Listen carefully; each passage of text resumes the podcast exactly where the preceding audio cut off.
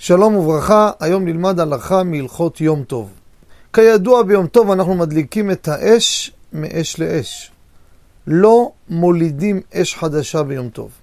לוקחים אש קיימת, ממשיכים אותה לגוף אחר, לפתילה אחרת, גפרור, נר, ואז בעצם אין פה את המוליד. זה ברור.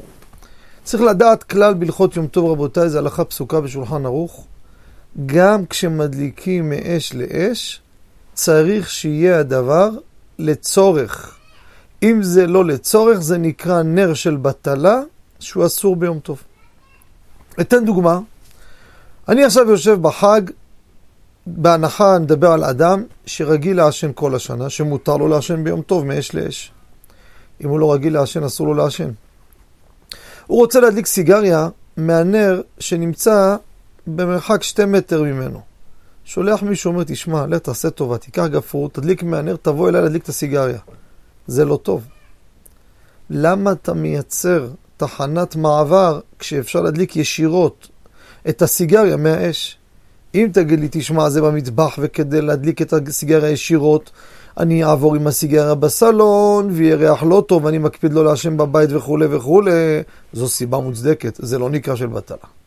אבל אם זה רק עצלות של 2-3 מטר לקום, זו לא סיבה להתיר לייצר תחנה חדשה. ולכן מקרה כזה, אם הוא רוצה להישאר להיות עצלן, זכותו. אבל ייתן למישהו את הסיגריה, לך תדליק אותה ישירות מהאש, ואז תבוא ותיתן לי ואני אעשן. למה? צריך שיהיה לצורך. גם הפעולה הזאת צריכה להיות אפילו צורך מועט הגיוני, לא סתם הדלקה באוויר.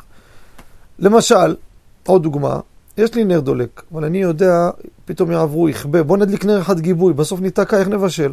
נדליק עוד אחד גיבוי, זה צורך שמותר ביום טוב. יש לי נר נשמה. הכי טוב תכין כבר שתיים לפני החג. אבל אתה רואה, תשמע, אנשים עוברים, אני מבין פה שאו-טו-טו הולך להיגמר, יהיה פה בעיה.